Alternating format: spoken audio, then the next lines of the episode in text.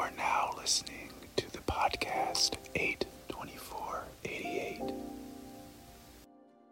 One New Orleans officer who served with Graham commented, Well, you can call him retired, but the feds like to know he's around. It's like having a king snake under the house. They might not see him much, but it's nice to know he's there to eat the moccasins. Dr. Lecter is confined for the rest of his life. If he is ever declared sane, he will have to stand trial on nine counts of first degree murder. And that was a selection from today's novel, Red Dragon, by author Thomas Harris. Page 8. Yeah, I have to. I have to do it. But I swear to God, Molly, I'll make it as easy on him as I can. He's changed. It's great you got married. He's better and better, but doesn't dream so often now. He was really obsessed with the dogs for a while. Now he just takes care of them. He doesn't talk about them all the time. You're his friend, Jack. Why can't you leave him alone? Because it's his bad luck to be the best. Because he doesn't think like other people. Somehow, he never got in a rut. He thinks you want him to look at evidence. I don't want him to look at evidence. There's nobody better with evidence. But he has the other thing too imagination, projection, whatever. He doesn't like that part of it. You wouldn't like it either if you had it. Promise me something, Jack. Promise me you'll see to it he doesn't get too close. I think it would kill him to have to fight. He won't have to fight. I can promise you that. When Graham finished with the dogs, Molly helped him pack. Page 24. Would it be fair to say that the delay was caused by the FBI lab and not here?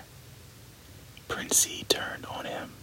What it would be fair to say, Mr. Simpkins, is that a federal investigator, Special Agent Crawford, found the cheese in the refrigerator two days ago.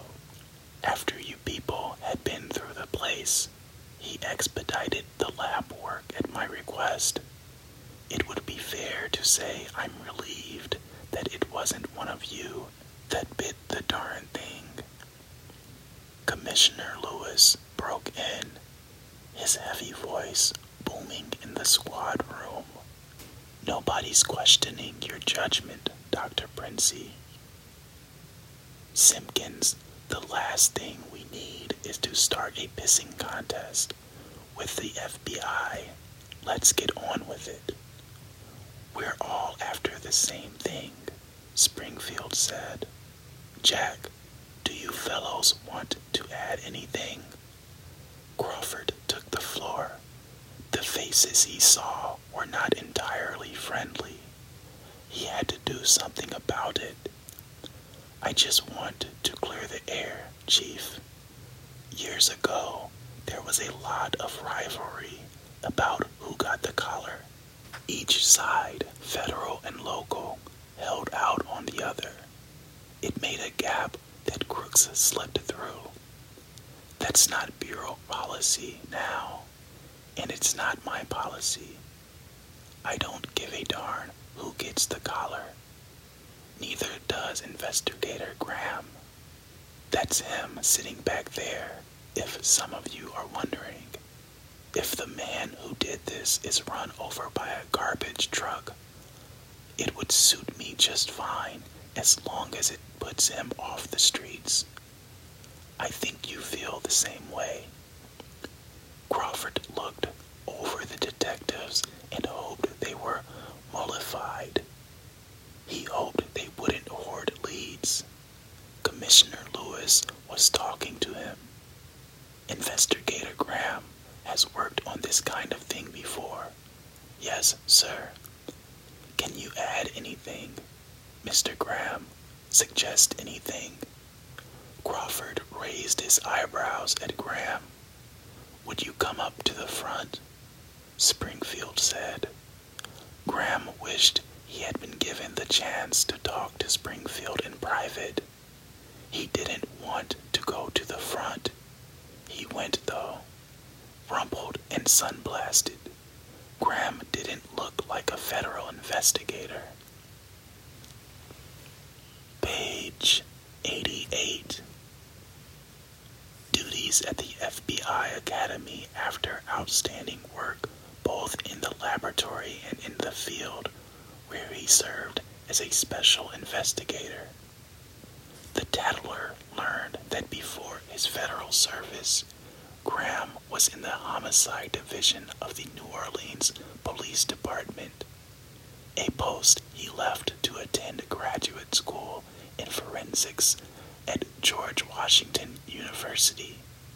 One New Orleans officer who served with Graham commented, Well, you can call him retired, but the feds like to know he's around.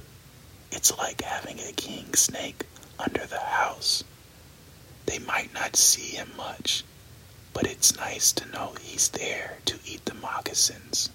Dr. Lecter is confined for the rest of his life. If he is ever declared sane, he will have to stand trial on nine counts of first degree murder.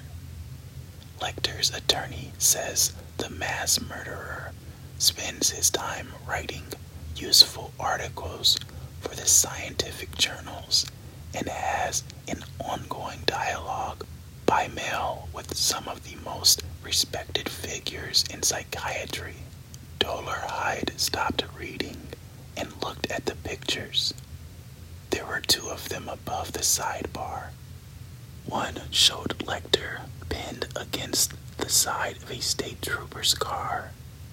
The other was the picture of Will Graham taken by Freddy Lounds outside the Chesapeake State Hospital. A small photograph of Lounds ran beside each of his bylines. Dolarhyde looked for a long time. He ran the tip of his forefinger over them slowly, back and forth, his touch exquisitely sensitive to the rough newsprint. Ink left a smudge on his fingertip. He wet the smudge with his tongue and wiped it off on a Kleenex. Then he cut out the sidebar and put it in his pocket. On his way home from the plant, Dolarhyde bought toilet paper of the quick dissolving kind used in boats and campers, and a nasal inhaler. He felt good despite his hay fever, like many people